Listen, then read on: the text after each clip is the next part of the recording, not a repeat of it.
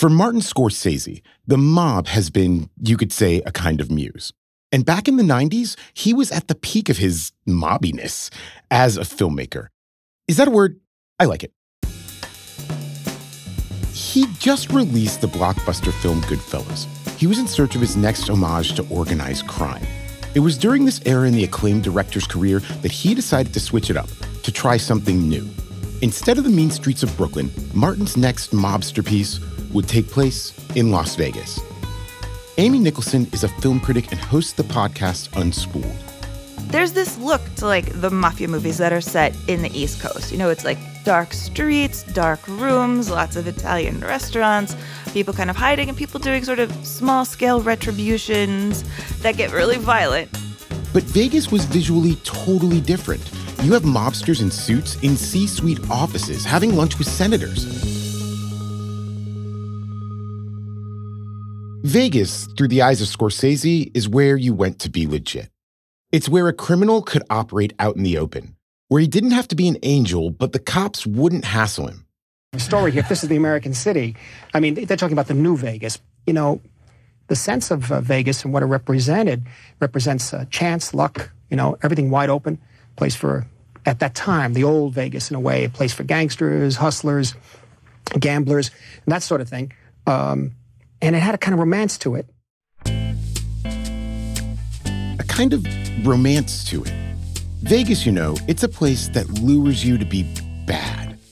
I mean, the opening scene is our main character, Sam Ace Rothstein, coolly walking out of the casino to his champagne colored, glitzy ride, a Cadillac Eldorado Biarritz. The glamour and power Sam seemed to possess in those opening scenes feels superhuman, like this can't be a real person but actually he was. The film is based on a true story. Sam is modeled after Frank Lefty Rosenthal, a real mobster who ran the Stardust Casino in the 70s and 80s. But we'll get more into that later. Anyway, in this scene, Sam is in a coral suit jacket and pink shirt, white pants, quite the look if you ask me. And he's talking about love.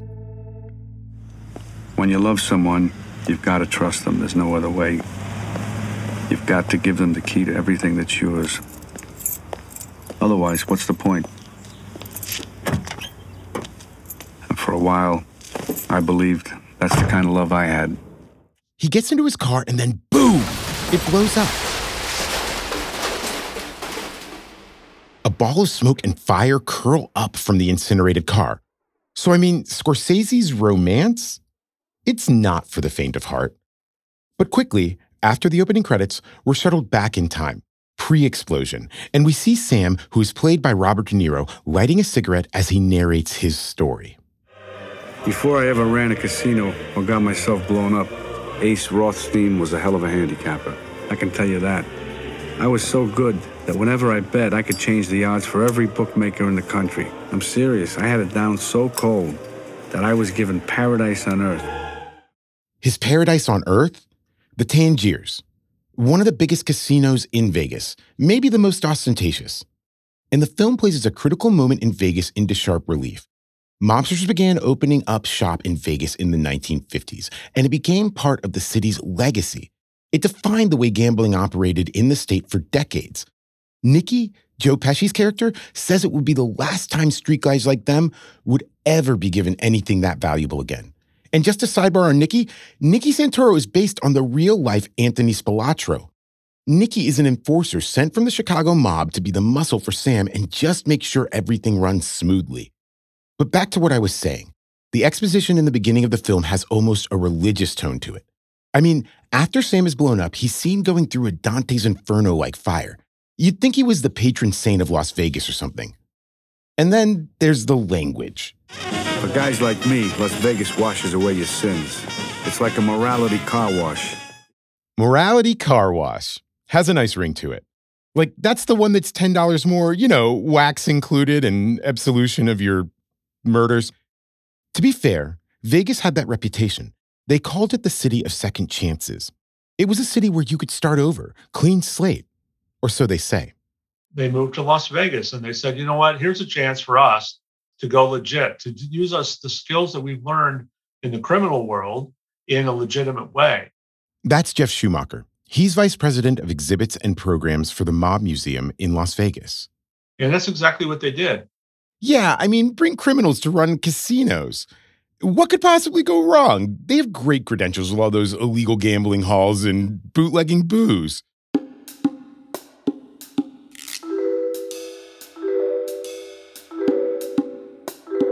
In this episode, we'll dive into the tropes of the film. The mob boss is the anti hero, how the setting turned the tables on the typical Western, and how to this day, the problematic backstory of Vegas is celebrated, even though, you know, it came through stealing tax dollars and murder. We're going to explore how Hollywood's portrayal of the mafia in Vegas helped to cement its image as the epicenter of gambling, crime, and vice.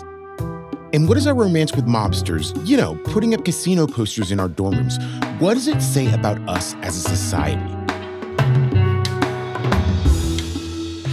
I'm Brent Holmes, and you're listening to Spectacle Las Vegas.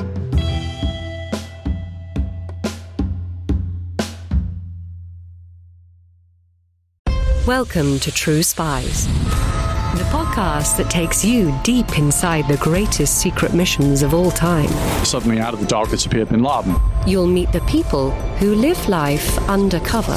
What do they know? What are their skills? And what would you do in their position? Vengeance felt good.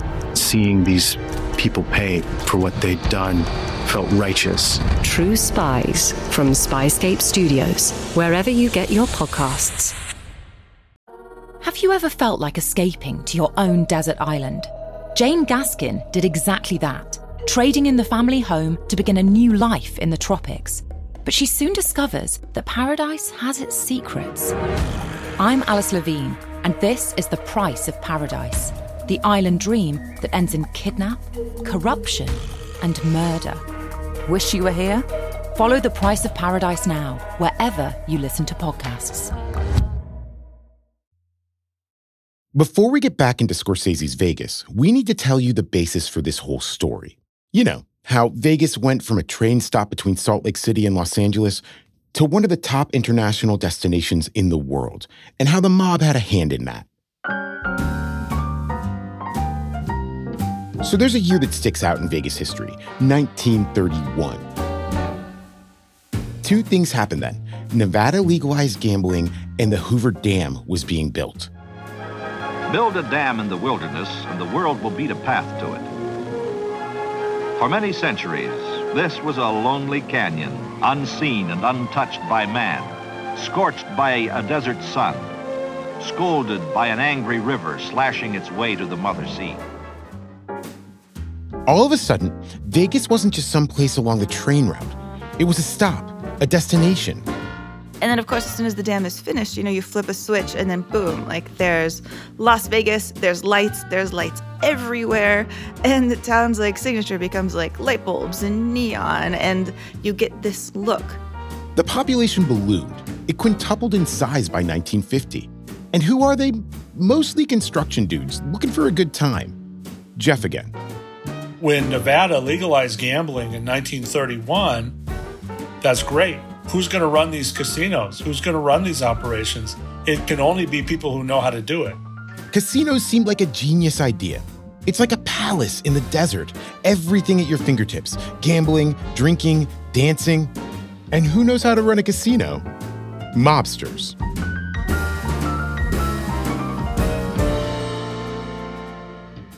They're typically coming in with a rap sheet. So inherently, Nevada needed these individuals to run these casinos correctly, but they also had to deal with their past. The mafia's footprint in Vegas doesn't start to meaningfully grow until a decade or so later when Bugsy Siegel shows up and builds the Flamingo in 1946. That Flamingo looked a lot different than the Vegas we think of now. The neon marquee wasn't very loud, just the name, Flamingo. The pool had grass around it, palm trees, bright umbrellas, cute little bungalows, kind of a Palm Springs look. This is the Vegas we often see on film. I mean, there's this movie, Bugsy, with Warren Beatty and Annette Bening. In it, they make it seem like Bugsy is hit by a bolt of inspiration just standing on the side of the road. I got it! I got it! It came to me like a vision, like a religious epiphany. Even though Bugsy put the flamingo on the map, he can't be credited with creating it, and he certainly didn't found Las Vegas as we know it. He brought in a new era, a post depression, post bootleg era, a mob era.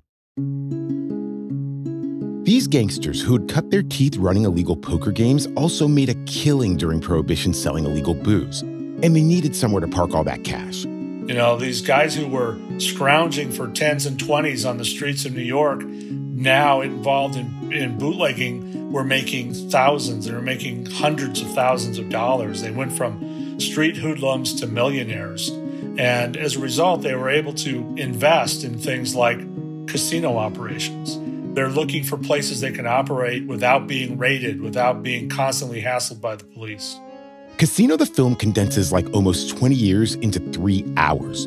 It presents a stylized, romantic view of mobsters in control, operating out in the open. They're not depicted that much differently from the way we dramatize the lives of shrewd politicians on screen. In Casino, a state senator is just another kind of gangster.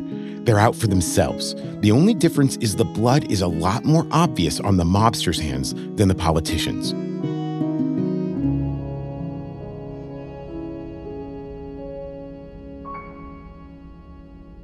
Jeff says the film isn't that far off from what actually happened. I mean, the names are changed, events embellished, but all in all, the film captured a turning point for the mob in the way they did business. You're looking at a movie like Goodfellas or uh, or even The Godfather, what you see are the traditional ways that the mob made money. They were extorting people, they were robbing trucks, they were, you know, bookmaking, all kinds of the the things that you hear about, you know, what I what I kind of call street crime, right? And what you saw with Las Vegas was an opportunity for the mob to make a lot of money. I mean, way more money than they'd ever seen before, really, by skimming just a, a relative percentage of the casino's profits. Uh, they were able to send home bags of money that were were you know life changing for some of these folks in the Midwest and wherever else they were located. Las Vegas was where you went to get rich. And along with making us legit comes cash. Tons of it. I mean, what do you think we're doing out here in the middle of the desert? It's all this money. That morality car wash that Sam spoke of earlier, the wash part was key. It required a lot of work to keep up the facade of legitimacy. Of, hey, we might have a rap sheet, but we're playing by the rules, wink, wink. You see it in a scene of Sam talking about the journey the money takes from the floor to the back of the house. It's like he's walking a factory floor. Everything is precise, meticulous, white. We're the only winners. The players don't stand a chance. And their cash flows from the tables to our boxes, through the cage, and into the most sacred room in the casino. The place where they add up all the money, the Holy of Holies, the count room. Holy, sacred. I mean, you'd think he was walking through the Vatican, which is kind of the grossest part to me. Like, it's just a repository for gambling addicts' money, and he wants to deify it. There's this sense that Sam has the lid screwed on real tight. The movie shows the world of mobster Las Vegas as something ordered, controlled. Amy again. You know, it's all shots of like the Las Vegas lights, you know, the neon. But the camera is so close to the lights that what you actually see isn't just like disorder and color and chaos. You see like rows and rows and rows of regimented bulbs, you know, all doing their job. As though the thing that keeps Vegas alight is this order that like Sam is aspiring to. That order, that keeping on top of all his P's and Q's, it's important because the casino, it's a house of cards. When you've got an illegal operation, one pair of loose lips can bring it all crashing down.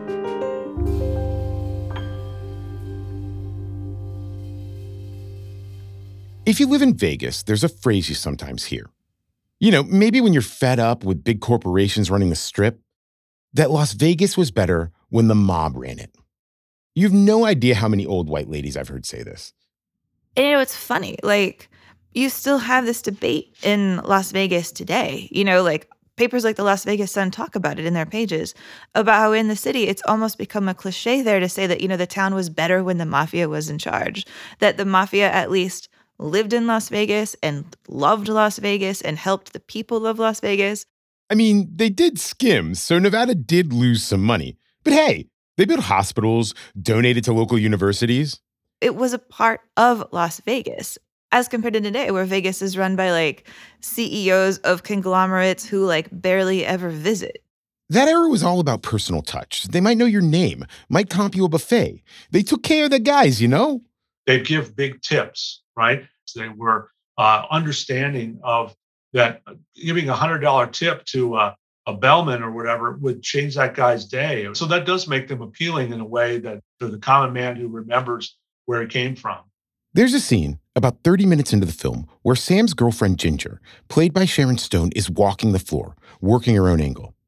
Ginger had the hustler's code. Take one for you. Thank you. She knew how to take care of people. And that's what Vegas is all about. 6,800. Thanks. It's Kickback City. Thank you. And you just see these shots of Ginger wadding up $100 bills into perfect squares and handing them out to everyone. She took care of the dealers, Hey, pit bosses, floor managers, but mostly she took care of the valet parkers. Amy points out that Casino is one of the rare movies from the point of view of the workers. When you have these scenes where like Ginger is handing out a hundred dollar bills to like guys all over the casino, especially like the, the blue collar workers, casinos from the point of view of the people who like run the casinos and work at the casinos. You know, it seems to care about the valet more than I think any film I've ever seen about Las Vegas does. The benevolent overlords of the past. It's a stereotype that still rings true today for some people. They're not your faceless CEOs who wouldn't know the valet from a dealer on the floor. And films like Casino help cement this idea by humanizing mobsters. You feel like, well, at least mobsters are good to their own. And I think when you see scenes like, you know, Sam and Ginger being sure to take care of the people there, it kind of makes me sad that we no longer live in a Las Vegas that feels for the working man. I mean, I have to say, like, I would prefer the Vegas of like $4 steak and egg breakfasts to like the Vegas of Bobby Flay charging you $40 for the exact same thing, you know? A Las Vegas for the working man.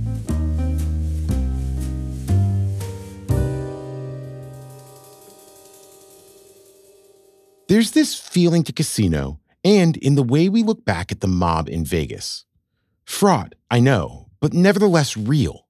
There's no question that there is a, a sense among some people watching mob movies that these are sometimes thought of as like Robin Hood characters. They're sort of pushing against the status quo. There's something that people can identify with. Like I'm this person who lives this very normal life, and I would I admire someone who's a mobster who's willing to take chances, who's willing to take risks, who's uh, getting his due one way or another. According to Jeff, these films want us to see their side, the mob side. We start rooting for the bad guy because we sympathize with him because we've seen his story. Maybe he was had a very poor childhood, uh, or you know had some bad things happen, and you root for them to actually have some success, some wealth, some some happiness. And in many ways, Vegas was a place where the mob was accepted. You had mobsters like Moe Dalitz get lauded like they're model citizens.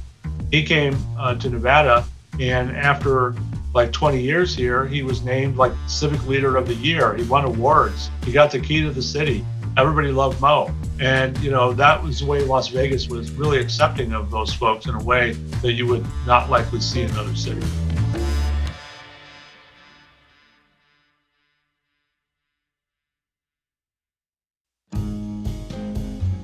Moe Dalitz might have been beloved, but Vegas, in its roots, is pioneer country. And you see it in Casino, where they literally call the locals cowboys, but you know, not in a nice way. Scorsese felt with the setting of the film in Las Vegas, Casino is in many ways a Western. I mean, it checks a lot of the boxes the desert landscape, the armed outlaws, the Western frontier. By 1983, 86, um, in my mind, it became something like an urban Western, where it was really the end of the old Wild West, the real end of the Wild West in a way, where things were wide open. Um, and I figured that it had to be a picture where you could have these characters go through a real um, uh, breadth of a story, uh, the, the, the depth of a story. There's one scene that really hits this home. It's when Sam and Nicky meet in the middle of the desert. At this point in the story, Nicky has become kind of a liability. He's a loose cannon and he's drawing a lot of bad attention to the casino. Sam has complained about Nicky's behavior and it got back to Nicky, who isn't happy. I mean, Nicky isn't one for constructive criticism. And I mean the setting. Meeting in the middle of the desert always made me nervous. It's a scary place. I knew about the holes in the desert, of course, and everywhere I looked, there could have been a hole. The holes were for dead bodies. So Sam is standing there, smoking a cigarette in the middle of the desert, mountains behind him, not a person or a place visible for miles. You almost hear that sting that plays in westerns before the other guy shows up for the duel.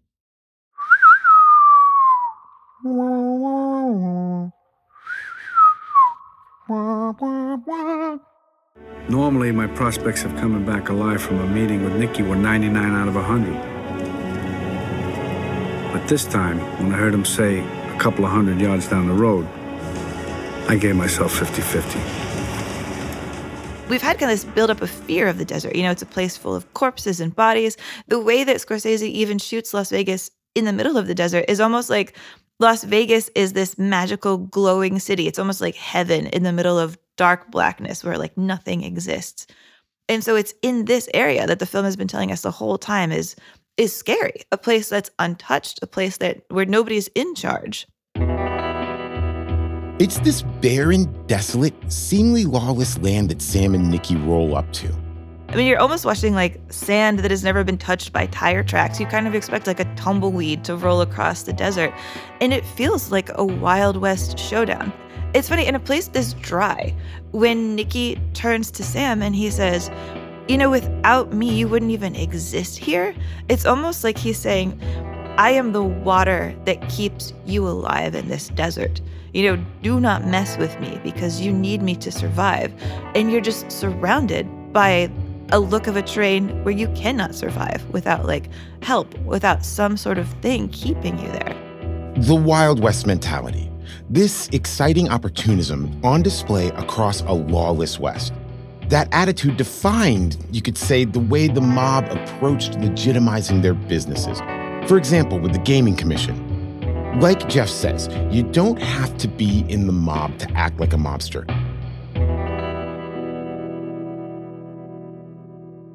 And there were a lot of shady dealings going on. We won't get into the bureaucracies of running a casino, but let's just say people with rap sheets like Sam's couldn't get a gaming license. So they'd give him titles like head of PR, even though he was really running the whole place. It was one of those things with the Gaming Commission like, you scratch my back, I'll scratch yours. But Sam eventually gets on the bad side of the commission. He doesn't agree to do one of them a favor, and that commissioner, well, he isn't going to help Sam out anymore. You have Sam and Casino calling Vegas a morality car wash, you know, a place where, like, for guys like him, Vegas washes away his sins. But the thing that we see in Casino is that's actually just wishful thinking. You know, it's not true. Like Sam's history follows him to Las Vegas and it eventually, you know, catches up with him. When you were my guest, Mr. Chairman, Senator, at the Tangiers Hotel, did you not promise me that I would I have a fair never, hearing? I was never your guest at the you were never my guest. I never That's right. comped you. I don't comp you at least two or three times a month at the Tangiers. I'd, I'd like to answer that. I mean, it's funny. There is that scene where he's arguing with the gaming commissioners, where when Sam is like yelling at the gaming commissioners, almost as though he's their equal. He is just, you know, I'm a paying taxpayer of this town, that kind of vibe. You'd think he was in a back room in Brooklyn the way he's cursing at local politicians, as if he owns them. There's a fun fact about it. Like one of those men on the board that he's arguing with, the one who's played by Dick Smothers, is a character inspired by Harry Reid, the real life politician who went on to become, you know, the longtime senator, the Senate Majority Leader of the Democratic Party during the, the Obama years. Harry Reid, by the way, says they never saw this movie. But what we see his, you know, on-screen counterpart, very heavily fictionalized, I believe, on-screen counterpart do in Casino, what Dick Smothers does is he he alone manages to get all of the good parts of Vegas. He gets the rooms, he gets the fun, he gets the girls, and he's the one who doesn't have to pay for the fun of Vegas in any form because he is, you know, a white bread kind of waspy guy who knows how to fit inside of this system. You know, the Vegas hangover falls on everybody else. Like he's the ultimate winner. This slap on the wrist by regulators, this doesn't stop Sam Rothstein, and it didn't stop the real life character he's based on either, Frank Rosenthal. You'd think after all that, Frank would keep a low profile, but that wasn't the vibe of Vegas. Vegas accepted Frank for being exactly himself. So Frank got a new title Head of Entertainment. Typical, right? And he gets his own TV show, too. Perfect. Live from the fabulous Jubilation, world famous discotheque supper club in the heart of the entertainment capital of the world, Las Vegas, Nevada. The Frank Rosenthal Show. He has people like OJ Simpson and Muhammad Ali on. Because who's going to say no to a guy like Frank? You know, one of the most audacious examples of the mob uh, uh, being in the public eye in Las Vegas was when Frank Lefty Rosenthal, uh, who was running the Stardust Hotel, uh, decided he wanted to have his own television talk show. And now, the man who's operated four Las Vegas hotel casinos simultaneously. The man Sports Illustrated picks as the country's greatest handicapper, the man, Frank Rosenthal. And he uh, put together this show at the Stardust, and it was broadcast weekly, I believe. They had an audience. They had he brought in all these guests. Frank, were you not at the uh, Young Norton fight? Uh... Yeah, I was at it. Frank Sinatra came and did an interview. And I had to go do the show. We, you know, I we had bet on the wrong guy. Did you? Yeah. O.J. Simpson came and did an interview. This was because of Rosenthal's clout, right? He was a mob guy and he was able to say to Frank Sinatra, "Hey, you need to come on my show," or you know, and and he would come. And O.J. Simpson was another example. This is before everything went crazy with him, and uh, he was a huge celebrity. Uh, and and he came on the show. Many many other uh, entertainers, particularly, were on this show. But let's just say Jeff wasn't a fan. It was a horrible show. Frank Rosenthal was the worst host of a talk show that ever existed. Did you? Yeah, Jimmy. We had Manama, uh, Muhammad Ali over here that night. He came right over the show, and he thought that Young had uh, Young had won the decision. Yeah, you heard that right. He messed up Muhammad Ali's name. Like, how? What? But even though, according to most anyone with eyes and ears, it was a horrible show, it gave Frank Rosenthal the confidence and platform to prove that he was more than a big bad mobster he did not want to be perceived as someone who was an undesirable in our community. And so he decided to create this TV show largely to, to humanize himself and to make him look like a, a mainstream individual. But that didn't work. Ultimately, Frank Rosenthal was placed into the Black Book, uh, which is Nevada's list of undesirables who are not allowed to enter casinos. People remember the show. They watched it because a lot of big celebrities came on and they wanted to see him it's inconceivable to me that that could have happened in any other city but Las Vegas. That some television network would think it's okay. Let's go ahead and put Frank Rosenthal's show on the air. this brazen acceptance of Frank in Vegas, it really speaks to the connection the mob built in the community. That folks were able to turn a blind eye to a little corruption. And contrary to Sam's hopes of Vegas, of it being a morality car wash that could wash away your sins, his past caught up with him. And with the real Sam Rothstein, Frank Rosenthal. Frank survived the bombing. Yep, that happened. Not long after, he'd be banned from Vegas, placed in the little black book. What I think is interesting about Casino is that this is a movie where the mob doesn't win. You know, as much as we see the mob in charge of the movie from the beginning, honestly, the way that you can read Casino is that the mob guys are kind of no better than the tourists that they're trying to scam. You know, over the course of the movie, they get to come in, they get to have their fun, they make a little money and they spend a little money and they make some memories, but then they get ushered out of the door because the real bosses want to take charge. The real bosses being, you know, the bankers and the corporations and the conglomerates and the senators. I mean, the mafia in this movie is even told by one of the elected officials, you know, you are all just our guests, but you are acting like you are home. Mr. Rothstein, your people never will understand the way it works out here. You're all just our guests, but you act like you're at home. Let me tell you something, partner. you ain't home. And even though the Sam Rothsteins and Frank Rosenthal's of the world ultimately were rejected from the paradise they built, there's still a little mob in Vegas. Here's Amy. But yeah, that question of like who gets to call Vegas home. I mean, there is an interesting answer to that. You know, like Vegas is a place where, yeah, like Sam and Nicky build homes. You know, Sam's home being like much more opulent. They never get to stay there at the end of the film. But you know who did it? I find this really interesting. There is a defense lawyer named Oscar Goodman. Like he used to be the defense lawyer for the mob. He defended the real Sam and Nicky in court, plus big names like Meyer Lansky. He even makes a cameo in Casino, playing himself. He's holding a bunch of books and standing behind Robert De Niro in that commission hearing scene. Just because his client got banned from Vegas didn't mean Oscar did.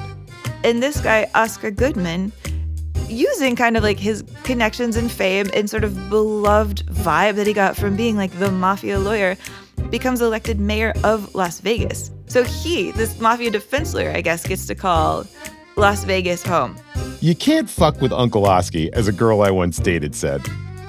So, although we know that Vegas is controlled by conglomerates now, you gotta imagine there's some, what would you say, simpatico still here.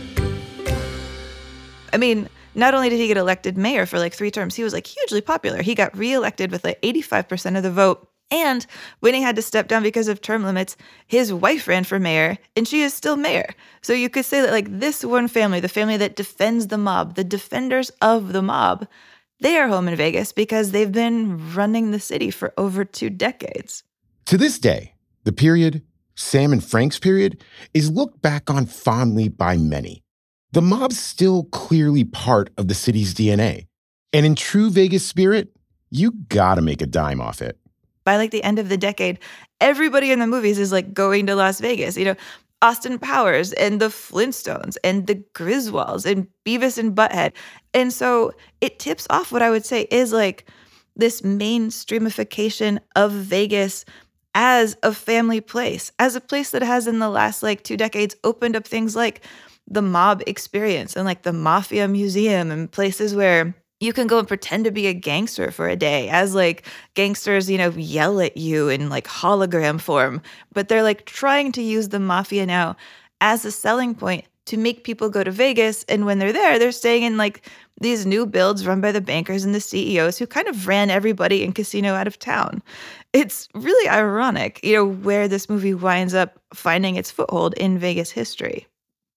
Mob tourism is a thing there's this idea that if you come to Las Vegas and you're sitting at a bar or you're sitting in a lounge, that the that the guy at the next table might be a mobster.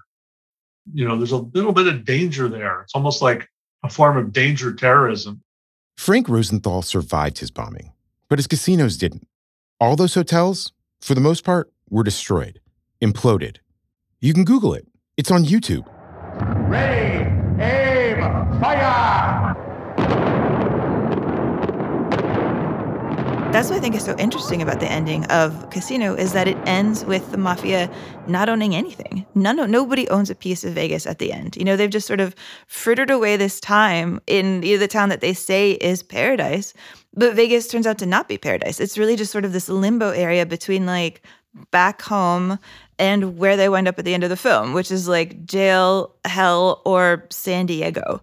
The movie takes place at this pivotal point in the city's history as the mob is pushed out, banned from running casinos, you see B roll of all these glitzy hotels collapsing into rubble. It's a scene you wouldn't see in another mob movie because Vegas isn't Boston or New York. Like the elected officials told Sam, he's just a guest here. In Vegas, tomorrow is never promised. Someone bigger or better can replace you, even if you're Sam Rothstein. Next time on Spectacle we take a look at a part of Vegas history that many wish was in the rearview mirror. While mobsters were getting rich and finding their place, Las Vegas segregated an entire community. The Strip welcomed whites only. Those casinos were not integrated. So those entertainers were black. They could not live in those casinos. They had to live in boarding houses on the west side, and they had to enter the back doors. they could not enter the front door of the Sands, the Desert Inn. They had to walk into the back door through the kitchen to get to the stages. This was segregation in America. Black people were forced to live on the west side of Las Vegas, away from the strip. West Side grew and became the heart of, of the African American, the black community in the early 1940s. That's next time on Spectacle. Spectacle Las Vegas is a production of Neon Hum Media. The show is hosted by yours truly. It was produced by Navani Otero. Our executive producer is Jonathan Hirsch. Spectacle's senior producer is Joanna Clay. Our associate editor is Stephanie Serrano. Samantha Allison is our production manager. Our engineer is Scott Somerville. Original music by Hansdale Hsu. And special thanks to Tanner Robbins, Vikram Patel, Shara Morris, Odelia Rubin, Chloe Chobel, and Catherine St. Louis. Follow us on Twitter and Instagram at spectacle underscore pod. I'm Brent Holmes. Y'all come back now, you hear?